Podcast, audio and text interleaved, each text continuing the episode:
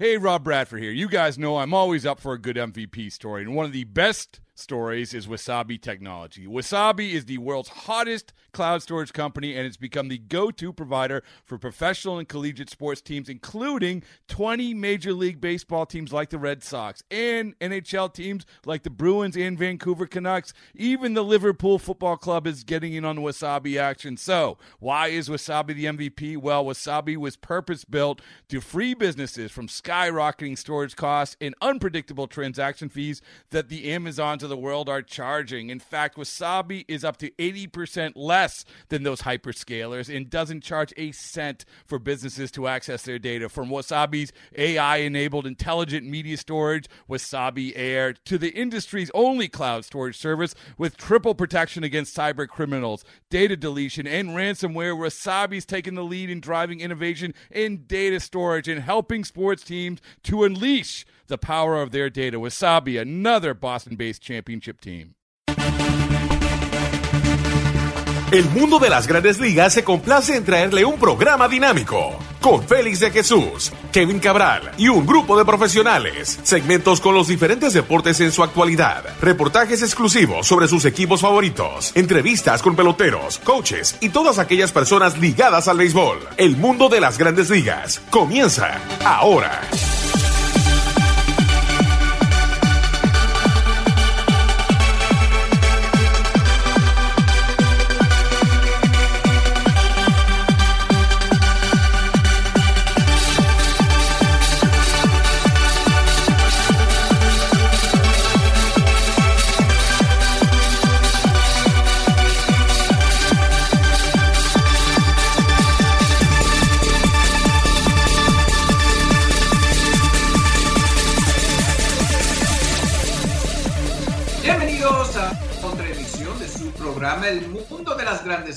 Por sus portales en.com y lasmayores.com. Como siempre, nuestro productor es Brett Kaplan, asistencia de Nick Holtz. Aquí con ustedes, Kevin Cabral y Félix de Jesús, con todo lo que está pasando en el béisbol. Y ya, por fin, buenas noticias que vamos a tener eh, béisbol para el 2020, claro, permitiendo eh, lo que es que no se propague más el coronavirus.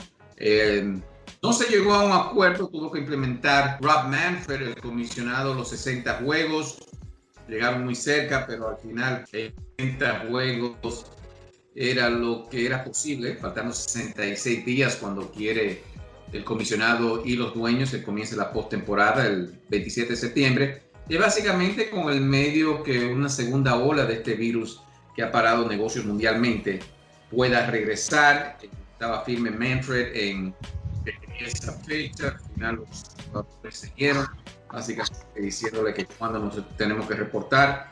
Hay varios temas aquí, se perdió bastante tiempo, donde el béisbol yo creo que podía aprovechar que los otros equipos o los otros eh, deportes no han comenzado y también a dónde deja esto eh, la unión y eh, los dueños que definitivamente le han hecho daño al juego con este paro que duró tanto. Y comenzamos con eso, Kevin, así le damos la bienvenida eh, buenas, Kevin, y, vamos a tocar los puntos antes de, entrar a, lo que fue el acuerdo final. Eh, uno mirando aquí el tiempo que se perdió, al finalmente se implementó una temporada. ¿Qué, pensaste de, todo esto uh, antes del acuerdo?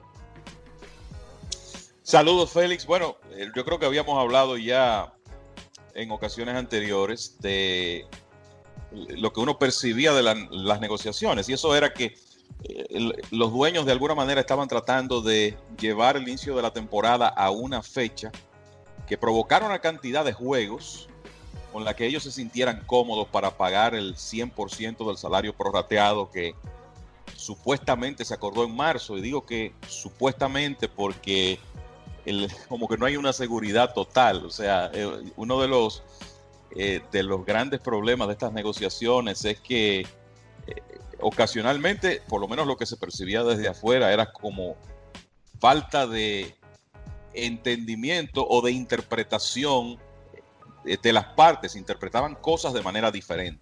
Pero bueno, en resumen, la, realidad es que la, impresión que tenía es que los dueños estaban tratando de llevar la temporada a una cantidad de juegos como esta. Yo te diría que no hubo ganadores, al final de cuentas no hubo ganadores en las negociaciones. Yo creo que el objetivo de cualquier negociación es llegar a un acuerdo. Eso no ocurrió. Obviamente es una mala señal para el futuro inmediato porque ya para diciembre de 2021 se vence el actual eh, pacto colectivo, lo que quiere decir que las negociaciones eh, deberán iniciarse antes. Y si nos vamos a llevar de lo que se percibe en este momento, la posición de muchos jugadores que la han hecho pública, la hasta cierto punto incompatibilidad, incompatibilidad entre los encargados de hacer las negociaciones, la verdad es que no, no se ven muchas buenas señales para esas conversaciones del próximo pacto colectivo. Pero yo creo que lo importante ahora es la temporada 2020 con el tiempo que tenemos y yo te diría con bastante incertidumbre, aún con fecha de inicio de entrenamientos, fecha de inicio de temporada, porque no sabemos cuál va a ser la evolución del coronavirus en los próximos 30 días. Hay muchos estados donde la situación se está complicando cada vez más.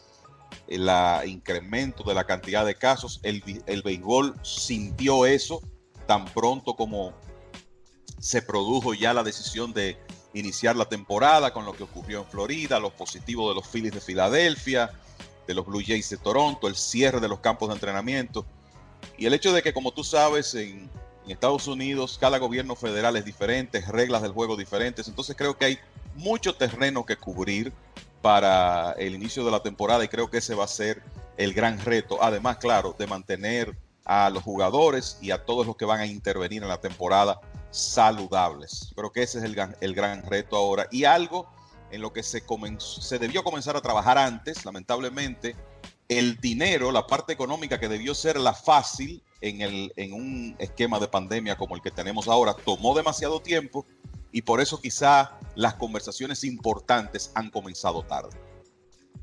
Eh, hay, varios temas que tocar aquí, Kevin, y claro, estamos con Kevin Cabral aquí en su programa El Mundo de las Grandes Ligas. Eh, ¿Qué piensa Kevin? 60 eh, juegos. Para ti es una temporada. Muchos dicen que con esta pandemia el que se atreva a ganar este torneo de verdad eh, debe ser un ganador real debido a que van a jugar sin familiares. Algunos se piensan que van a jugar en lo que es una burbuja, de, estar en un hotel. Hay ciertas reglas que vamos a tocar un poquito más tarde que no se va a permitir a los jugadores que vayan a las barras eh, de los hoteles, que puedan comer en los hoteles eh, para tratar de mantenerse en esta burbuja. Eh, ¿Qué ha pensado Kevin de, de 60 juegos y para ti si significa una temporada que vale en lo que es los récords para este año? Bueno, lo primero es que eso es lo que tenemos y pienso que hay que trabajar con eso y ver los puntos positivos. De antemano te digo que para mí si alguien establece un récord de promedios, porque estamos claros que estadísticas de, acumulación, récords no vamos a tener, pero aparece un lanzador que se mete en una racha y termina con 1.15 de promedio de carreras limpias o 1.10 para poner una cifra mejor que la de Bob Gibson, Bob Gibson en 1968.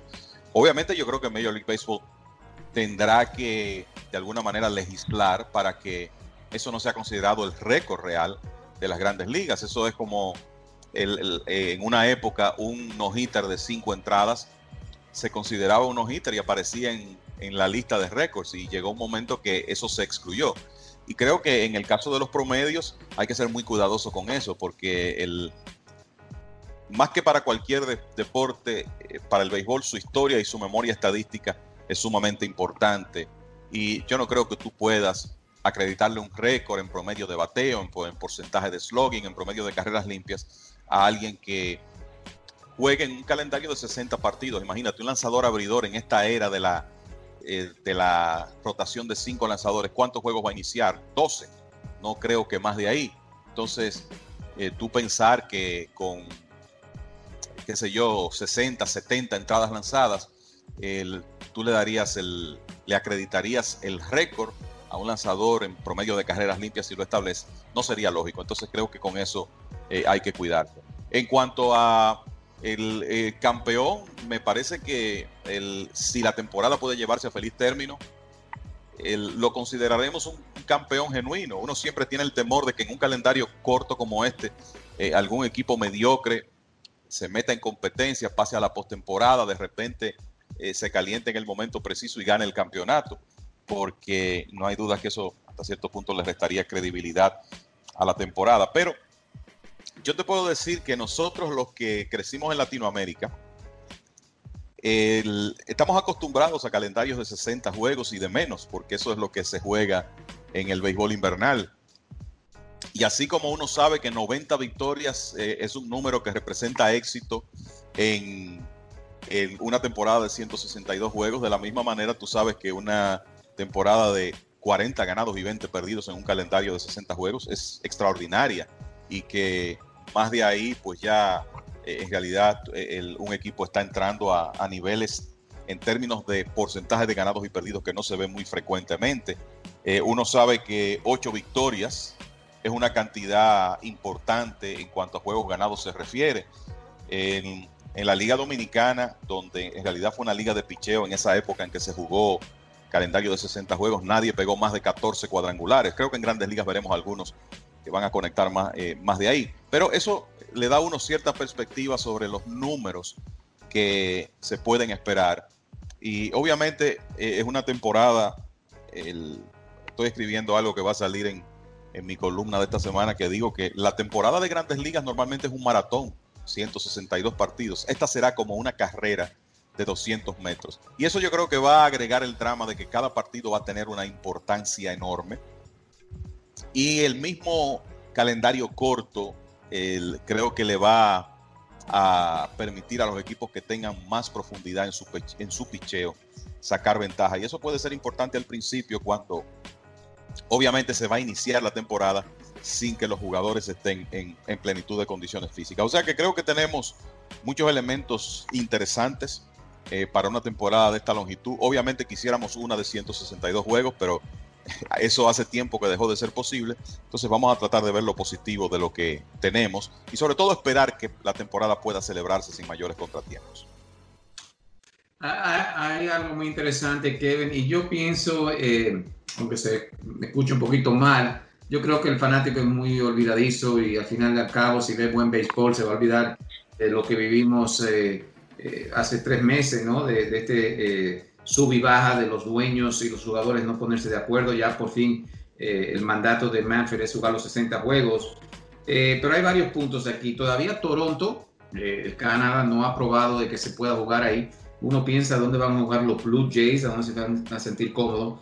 Y para que estos 60 juegos sea éxito, yo siempre he pensado que tal vez los locutores de, de los equipos tienen mucho que ver, que ponerle a cada juego una urgencia tremenda. Tres veces básicamente lo que le ponen a cada partido. Eh, Arizona, Florida y Texas eran el plan eh, antes eh, de que la pandemia atacara a esos estados. ¿Qué piensan si los jugadores jugando estos, este schedule de 60 juegos tan corto, donde como tú mencionaste, cada juego tan importante y no tener su fanaticada ahí como respaldo? Eh, piensa que eso va a ser un factor y lo de Toronto jugar tal vez en, Dunedin, si eso va a ser un factor para ellos. Mira, Félix, eh, lo, primero con relación al tema de la incomodidad de los fanáticos, yo creo que eh, al por lo menos crearse la, la, situación para que se juegue la temporada 2020, ya de aquí en adelante, si por algún si no se puede llevar a cabo, en realidad la razón será el virus. Y yo creo que eso le va, le va a significar una ventaja al negocio del béisbol, en el sentido de que estamos pasando eh, por una eh, pandemia que ha provocado restricciones en el ser humano que nadie hubiera podido predecir. Y me parece que cuando se presente la oportunidad en algún momento, en un año, en dos, no sabemos cuándo, cuando se presente la oportunidad para la gente de vivir las experiencias que en realidad le gustan, pues van a acudir a, esos lugares. Y una de esas experiencias es el béisbol, puede ser un concierto, puede ser un juego de la NFL. Entonces creo que en ese sentido, estas desastrosas negociaciones podrían quizá provocar no tanto daño como uno piensa. Ahora bien, me parece que no sería lo mismo si en las negociaciones del próximo pacto colectivo las cosas se complican, se produce algún tipo de huelga. Entonces, eso sí podría provocar que muchos se hastíen de la parte de negocio del béisbol, no del juego, y creo que tendrían razón en hacerlo. En cuanto a la situación de los Blue Jays de Toronto, tú sabes que una de las cláusulas que incluye el, vamos a decir, el manual de procedimiento de esta temporada es que Major League Baseball tiene la potestad de mudar equipos a lugares neutrales en caso de que sus ciudades sede presenten una situación complicada con el coronavirus. Eso es una probabilidad, o sea, eso es una, es una posibilidad que está ahí, que puede eh, presentarse y quizá el primer ensayo tenga que ser con el equipo de los Blue Jays de Toronto, depende, dependiendo de las decisiones del gobierno canadiense. Eh, Dunedin es una opción natural eh, en el sentido de que los Blue Jays han entrenado allí por mucho tiempo, los jugadores están familiarizados por lo menos con el ambiente. El estadio es más pequeño, pero eso no, no, va a tener gran impacto porque no habrá fanáticos. Lo que hay que ver es cuál es la situación de Florida en un mes, porque ahora mismo se considera uno de los puntos donde hay más complicación eh, con el tema del, del virus. Para los jugadores yo creo que quizá lo principal que van a tener que enfrentar, Félix, es el temor de contagio, que me imagino que es un asunto natural, eh, todos eh, lo van a tener. Eh, obviamente, muchas, el, jugador de béisbol tiene sus costumbres, sus cábalas, y muchas de ellas no van a estar disponibles en esta temporada por todas las prohibiciones que ha sido necesario hacer por el tema de la, de la seguridad sanitaria. Entonces creo que para los jugadores va a ser una experiencia completamente distinta y es obvio que eso incluye el hecho de jugar sin fanáticos.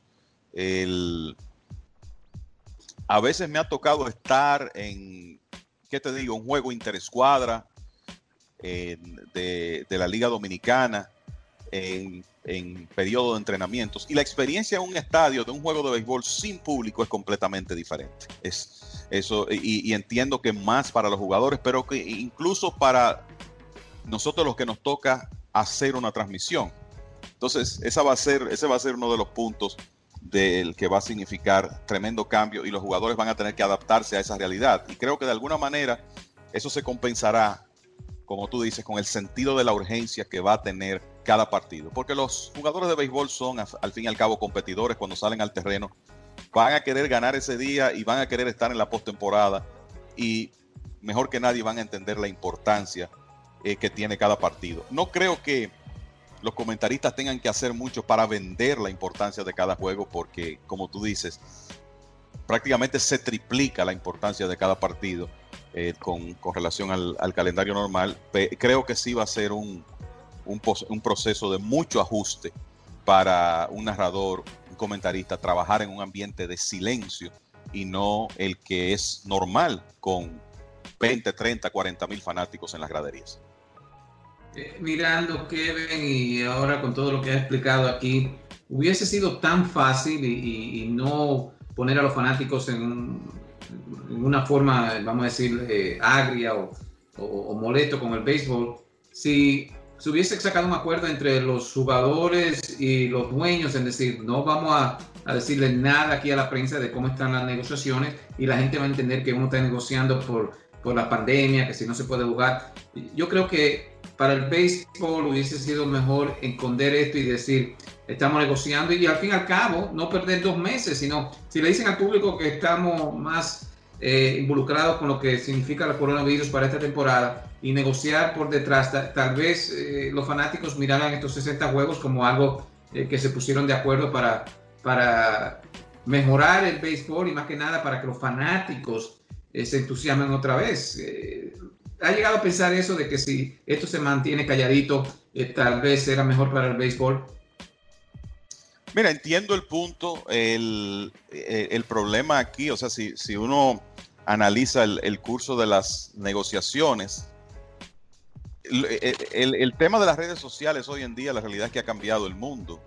O sea, la cantidad de jugadores que utilizaron las redes sociales para expresar sus, sentimientos y ser extremadamente públicos con respecto a las negociaciones fue enorme.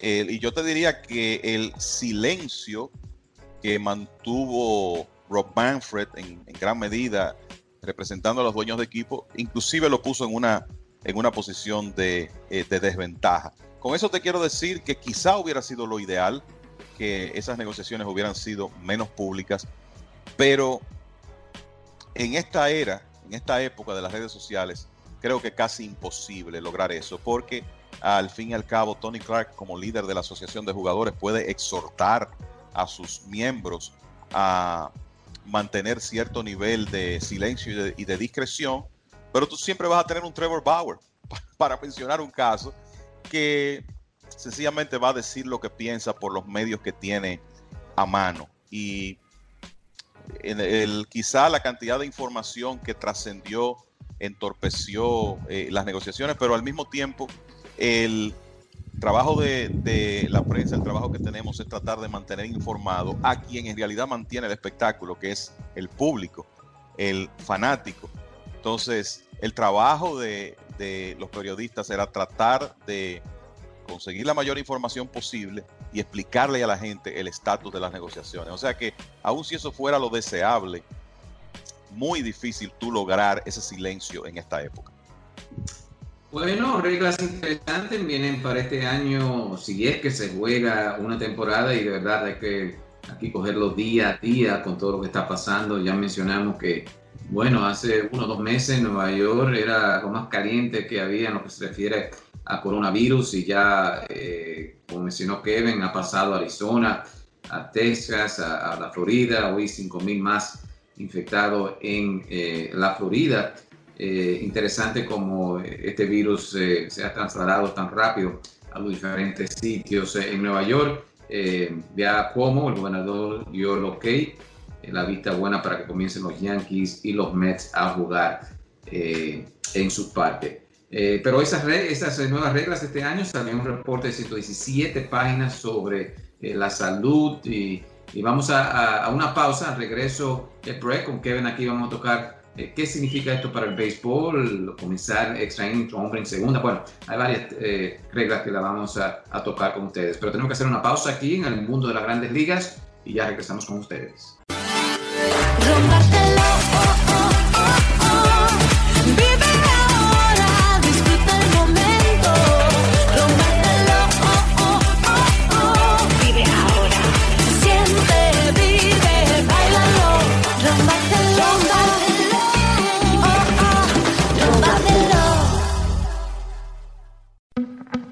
La oficina de abogados Bachu y Asociados, localizado en el 8746 Van Wyck Expressway, Kew Garden, Queens, New York. Bachu y Asociados, 718-297-6400. 718-297-6400. Comuníquese con David Bachu y recibe el apoyo legal que usted necesita. En Bachu y Asociados le pueden ayudar si usted resultó lesionado en casos de accidentes automovilísticos o de trabajo. Bachu y Asociados, bienes raíces, foreclosures, casos de inmigración y mucho más.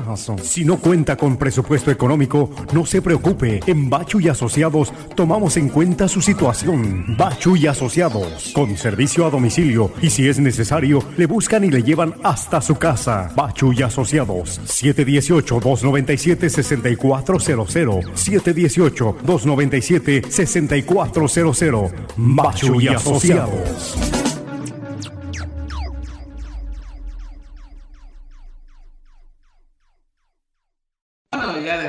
A su programa El Mundo de las Grandes Ligas por sus portales en.com y lasmayores.com. Como siempre, nuestro productor es Brett Kaplan, asistencia de Nick Coates. Aquí, ya esperando el play ball, eh, se llegó a un acuerdo. Básicamente, Manfred hizo el mandato de 60 juegos. Eh, yo, lo estaba mirando, Kevin, eh, para ya finalizar con este punto de lo que fue el mandato de Manfred no es tan fácil, uno quisiera, hay muchos que están en favor de los dueños y muchos de los jugadores, pero mirando ahí también eh, lo que querían los eh, jugadores, la última eh, propuesta de, que mandó Manfred de que se jugara 60 juegos sin que entonces la unión tuviera derecho de, demandar o tener una queja, grievance contra los dueños. había unos puntos así, 10 millones de dólares para lo que son estos eventos sociales que hemos vivido ahora de, afroamericanos. Había muchos puntos ahí que si uno dice, bueno, los dueños están perdiendo dinero, también estos puntos extras que querían los jugadores como que era difícil de, cuadrar todo, todos estos, esos temas con tan poco tiempo y la unión, al igual que los jugadores eh, que querían una temporada. Correcto, y creo que ambas partes tenían sus eh, eh, puntos que iban a defender. Yo creo que era cualquier propuesta que donde los dueños trataran de reducirle el salario prorrateado a los jugadores después que eso de alguna manera había sido acordado, independientemente de que las condiciones cambiaron, porque en ese acuerdo original se suponía que la temporada se iba a jugar con fanáticos en, los estadios, pero estaba claro que la asociación de jugadores no iba a aceptar esas propuestas, que ese era un punto eh, como de no inicio. Y de la misma forma había eh, cosas que los dueños en la en las actuales circunstancias eh, no iban a, aceptar. Es difícil uno poder llegar a, conclusiones porque la realidad es que la, situación económica de cada equipo no se conoce. creo que todos los que han seguido las negociaciones han visto eh, dueños eh, como el señor Ricketts, por ejemplo, de los Cachorros de Chicago, decir, bueno, es que no ganamos tanto dinero como se piensa, pero por otro lado tú ves el incremento del valor de las franquicias eh, a través de los años y es difícil de creer. Entonces, la realidad es que es una, situación eh, complicada. Lo cierto es que creo que era un, momento para que eh, las partes involucradas trataran esta negociación más como una sociedad, como ser socios de un mismo negocio, y no con eh, no rivalizando eh, tanto y, teniendo tantos encontronazos, porque definitivamente eso le deja un mal sabor a la gente. Pero lo importante ahora es que vamos a tener la temporada y que dueños y jugadores tendrán su oportunidad de demostrar que pueden ponerse de acuerdo en las negociaciones para el próximo pacto colectivo. Ah, hay varios puntos interesantes que ven antes de entrar con ese reporte que salió de 117 páginas eh, en lo que se refiere a reglas del juego, aquí si el juego va para extra innings, eh, va a comenzar con un hombre en segunda. Eh, va a haber el bateador destinado para este año, pero no fue aprobado para el año 2021. Se mantiene cinco equipos de postemporada, aunque tengo entendido por ahí que si no se tira el primer picheo, todavía hay negociaciones para ponerlo playoffs de ocho equipos por, por liga. Eh, ¿Qué ha pensado de algunas de, las reglas que, van a implementar este año eh, en esta temporada si es que se juega? Mira, yo en realidad no tengo, eh, vamos a decir, ninguna reacción radical con los cambios que se están planteando, más que nada por la situación que estamos viviendo y el hecho de que se supone que estas son medidas, y, quizá me refiero más al, punto del, procedimiento de los extra de colocar un corredor en segunda, es una medida que se va a implementar eh, más que nada porque eh, no se desea que los partidos se prolonguen demasiado, eh, de manera que los jugadores no tengan que permanecer tanto tiempo en los estadios. De la misma manera hay un punto ahí que un partido no oficial, o sea, no ha llegado a cinco entradas, comienza a llover. El partido será, será detenido y continuado en una fecha posterior. Y la idea de esto es no provocar una demora por lluvia larga donde los jugadores tengan que estar juntos un periodo de tiempo corriendo el, riesgo de contagiarse. Entonces, lo de los extra yo eh, lo veo como algo de la serie regular de 2020 porque será eliminado para los playoffs por un tema sanitario. No quiero ni pensar que en circunstancias normales esas reglas se implementen. Eso puedo decírtelo. Sé que eh, parte de la idea es tratar de acelerar los juegos, de que un partido no sea el hasta cierto punto interminable, pero ese es el béisbol. la realidad del, del, béisbol es que tú juegas hasta que un equipo anota más que el otro y entonces se, se define un ganador. Y tratar de violentar ese proceso en circunstancias normales para mí no tiene sentido. Ahora, específicamente para la serie regular del 2020, entendiendo que es una situación completamente distinta a que se está viviendo este año, pues lo acepto como válido, pero solamente por el 2020. Lo del designado, mira, me parece que eso era cuestión de tiempo, Félix, con o sin pandemia. Como tú dices, se ha dicho que en el caso de la Liga Nacional solo será utilizado por el 2020. Mi percepción es que el lanzador no vuelve a batear en la Liga Nacional. Creo que eso se va a quedar de manera definitiva más allá de esta temporada. Solo hay dos ligas profesionales de béisbol que no utilizan el bateador designado, que son la Liga Nacional y la Liga Central de Japón, de la NPB. y se sabe que es algo conveniente para los jugadores. Entiendo que eh, es un punto en que los dueños pueden ceder. Y me parece que, el, aunque de nuevo la regla solamente ha sido confirmada para el 2020, me parece que será confirmada para años futuros y que se quedará como parte del béisbol. Eh, cinco equipos por liga en la postemporada, eh, pero todavía se está debatiendo que pueden ser ocho, si se puede llegar a un acuerdo. Me imagino que los dueños le tendrían que dar un poco más de dinero a los jugadores. Se ha dicho que el dinero que ellos recibieron al comienzo, eh, ya eso va a contar contra el salario que ellos o los dueños le, deben a los jugadores para lo que resta de temporada. Eh, ¿Qué ha pensado eso, Kevin? ¿O quiere mantener la tradición de que, sean cinco equipos por liga? Tú sabes, Félix, que en, el, en la última propuesta que los jugadores rechazaron, estaba el playoff expandido.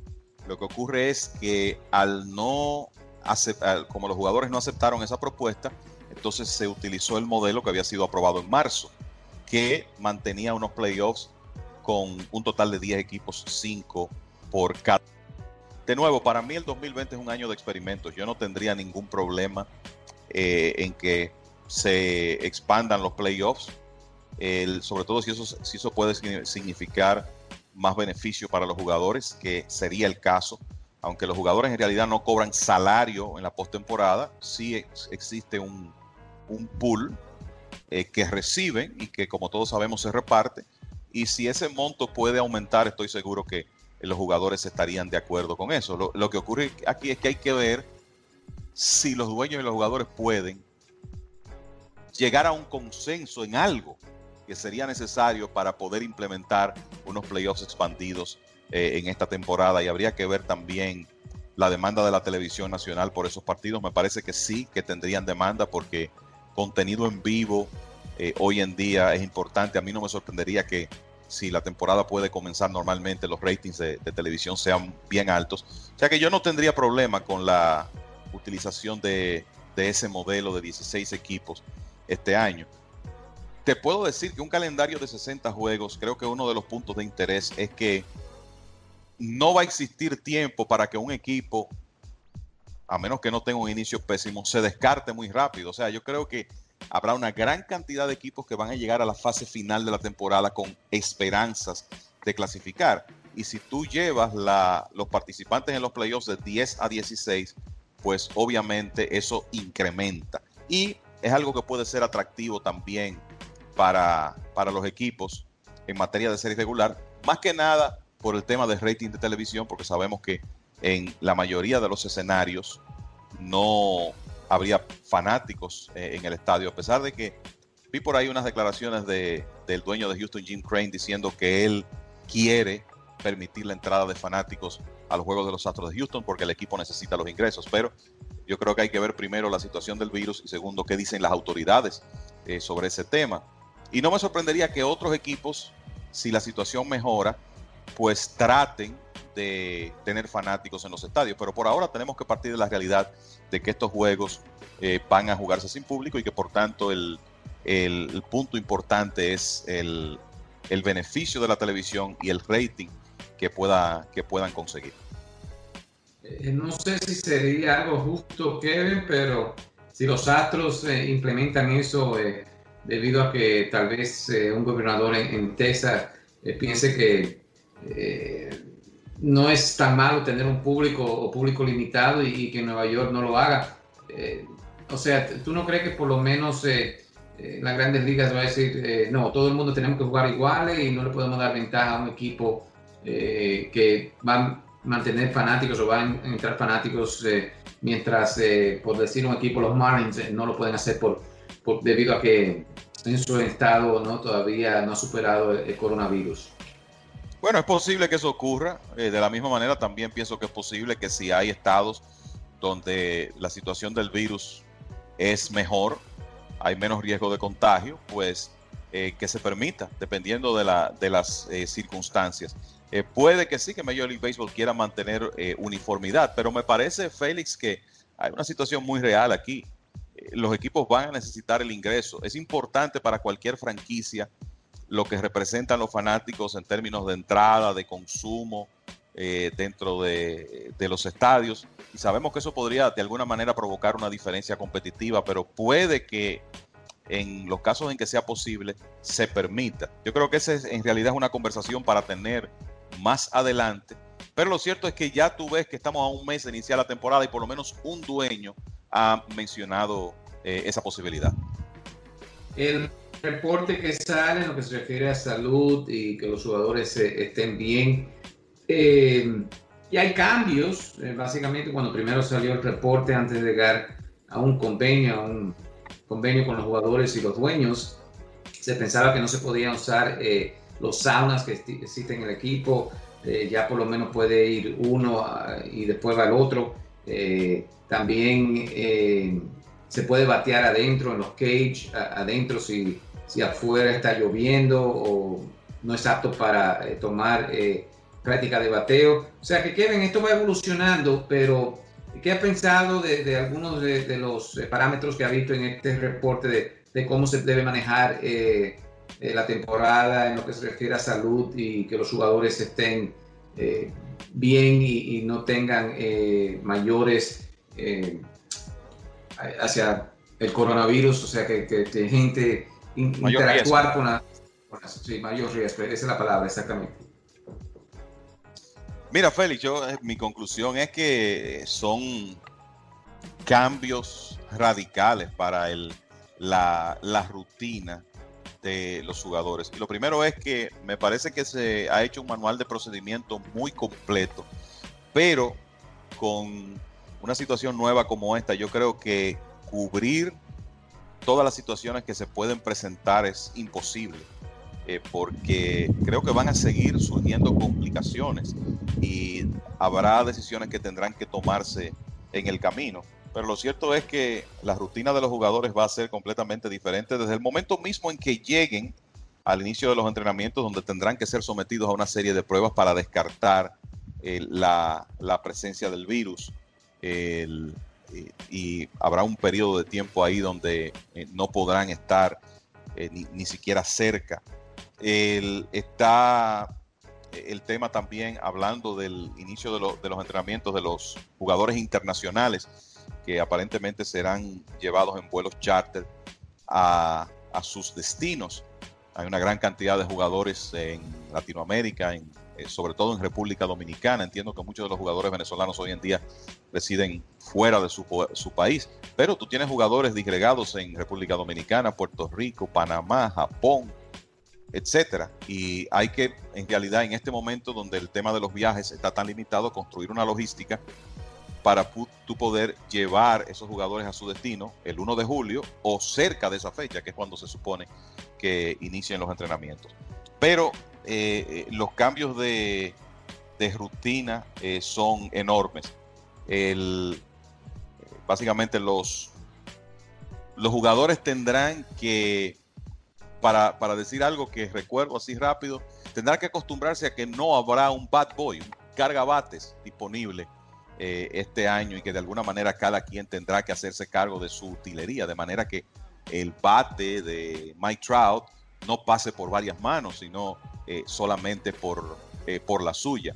Los lanzadores no pueden llevarse la mano a la boca, tendrán la posibilidad de tener algún tipo de, de eh, paño o un pedazo de tela húmedo en los bolsillos para poder humedecerse la mano cuando eh, lo, necesite.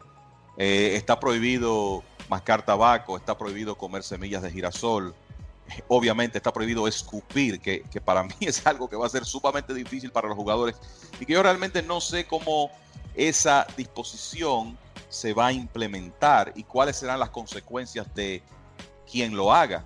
Aunque creo que la, mayoría de los jugadores tendrán la conciencia de que eh, es un tema de seguridad.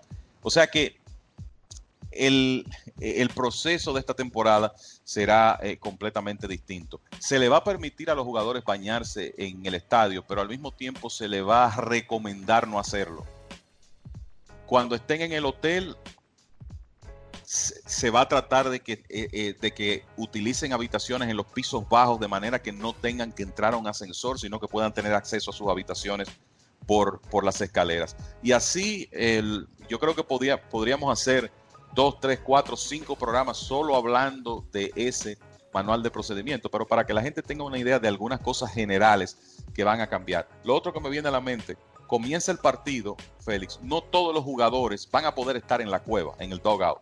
Habrá una parte por el tema de distanciamiento, otra parte tendrá que sentarse en los asientos normalmente destinados para fanáticos, que no van a estar ahí y tendrán que hacerlo también respetando el, distanciamiento. O sea que es una rutina completamente diferente la, la, que estos hombres van a enfrentar en esta temporada 2020. De verdad que con tantas reglas, Kevin, tengo reservaciones eh, sí, la primera o segunda semana un equipo eh, que tiene bastante invertido, vamos a tomar el tema de los Yankees, eh, pierde nueve o, diez jugadores debido a, que, y Dios no lo quiera, la enfermedad, el coronavirus lo ataca y pierden sus diez mejores jugadores. van a cerrar lo que es el béisbol, van a, a mantener a los Yankees fuera. o sea, ¿cuál sería el procedimiento para que siga el béisbol? o tal vez ellos digan, no, ya no podemos con esto y, cancelan lo que resta? Bueno, yo creo que lo primero es que se está montando un sistema de prevención para impedir una, una situación de contagio como la que tú estás, estás planteando en, un equipo, pero tenemos que entender que eso es posible. Y yo creo que, que eh, otro aspecto que eh, es importante entender es, es la estructura de los rosters para el 2020, sobre todo en un esquema donde no hay ligas menores. La temporada va a iniciar alrededor del 23-24 de julio. Cada equipo tendrá un total de 30 jugadores por las primeras dos semanas. Y esto es eh, pensando en que los lanzadores no van a poder ir muy lejos en los partidos porque no, no, van a tener un entrenamiento completo, que quizá hay jugadores de posición veteranos que no van a poder jugar las nueve entradas, entonces se le está dando un poquito más de flexibilidad a los dirigentes. El número se va a reducir a 28 dos semanas después y luego a 26 dos semanas después y así va a concluir la temporada. Ahora, en caso de las lesiones, ¿qué ocurre? Bueno, cada equipo va a tener un total de 60 jugadores disponibles que van a mantenerse en lo que se ha llamado un taxi squad eh, y estarán de alguna manera manteniéndose en forma, eh, jugando entre ellos. Y desde ahí los equipos pues harán los movimientos necesarios. Ahora, tú te preguntas, en, un equipo con, una disponibilidad de 60, se lesiona un catcher. ¿Cuántos catchers puede haber en, un taxi squad de, de 60 jugadores, 4 o 5. Y si, se da un escenario donde se lesionan dos, se enferma otro de coronavirus, ¿qué hace un equipo? Bueno, lo que se ha dicho es que van a estar eh, escauteando ligas independientes que van a tener actividad y en caso de necesitar un jugador fuera de ese grupo, lo tomarán desde ahí porque de nuevo es una temporada corta, pero se va a jugar sin ligas menores y sin la posibilidad de tú en, una emergencia llamar un receptor o un relevista eh, desde doble A. O sea que no hay duda que las complicaciones son enormes, hay, hay cosas que no pueden preverse y, por eso es que uno siempre tiene que mantener en, en la mente la idea de que se va a iniciar la temporada con la mejor intención de terminarla, pero que habrá contratiempos en el camino y ojalá que no sean contratiempos tan importantes que provoquen que en algún momento la temporada tenga que detenerse. Estamos a punto de casi de, que los jugadores se van a tener que vestir como astronautas, eh, pero llegamos un poquito más.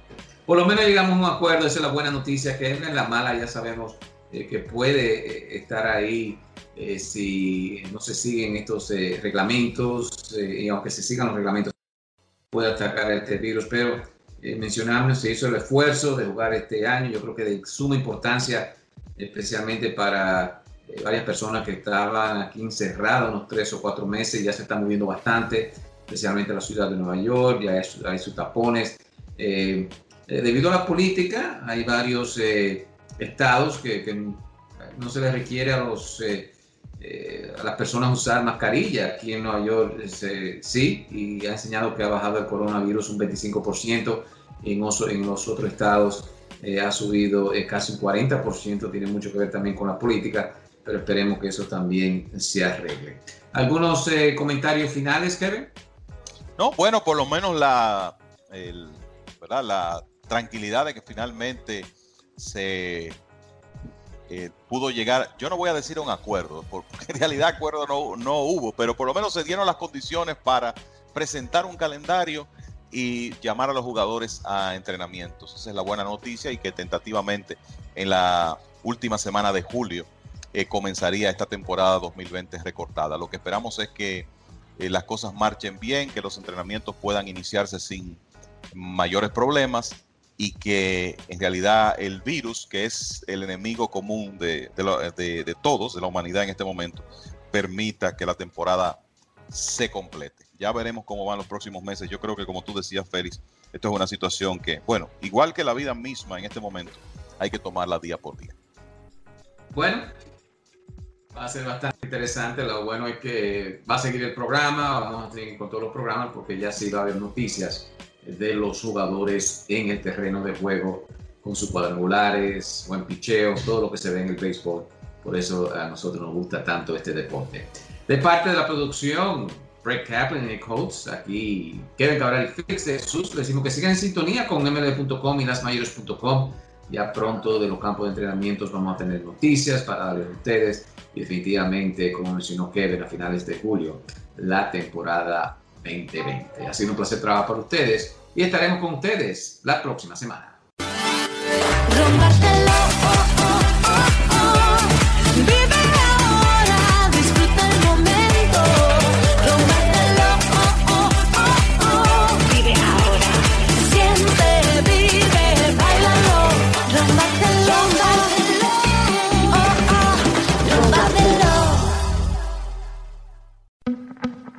La oficina de abogados Bachu y Asociados, localizado en el 8746 Van Wyck Expressway, Kew Garden, Queens, New York. Bachu y Asociados, 718-297-6400. 718-297-6400. Comuníquese con David Bachu y recibe el apoyo legal que usted necesita. En Bachu y Asociados le pueden ayudar si usted resultó lesionado en casos de accidentes automovilísticos o de trabajo. Bachu y Asociados, bienes raíces, foreclosures, casos de inmigración y mucho más. Si no cuenta con presupuesto económico, no se preocupe. En Bachu y Asociados tomamos en cuenta su situación. Bachu y Asociados, con servicio a domicilio y si es necesario, le buscan y le llevan hasta su casa. Bachu y Asociados, 718-297-6400. 718-297-6400. Bachu y Asociados.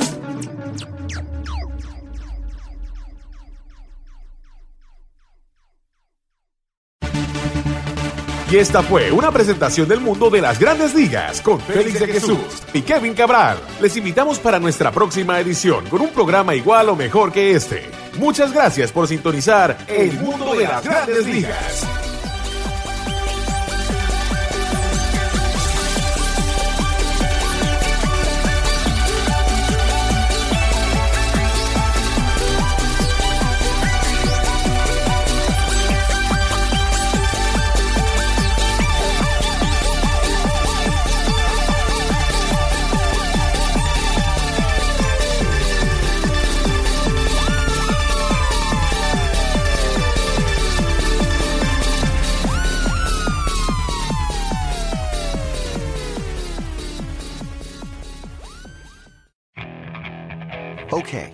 Picture this. It's Friday afternoon when a thought hits you. I can waste another weekend doing the same old whatever, or I can conquer it. I can hop into my all new Hyundai Santa Fe and hit the road. Any road. The steeper, the better Because my all new Santa Fe is available with H track, all wheel drive, so I can hit the trail without a worry in the world. Heck, with three rows and best in class rear cargo space, I can pack the whole family in with all our gear. We've got available dual wireless charging for our phones, so we'll never lose touch with civilization, and we won't lose touch with the primordial power of Mother Earth. So, which is it? Waste the weekend or do something a little more epic? And conquer it in the all new Hyundai Santa Fe. Visit HyundaiUSA.com or call 562 for more details. Hyundai, there's joy in every journey.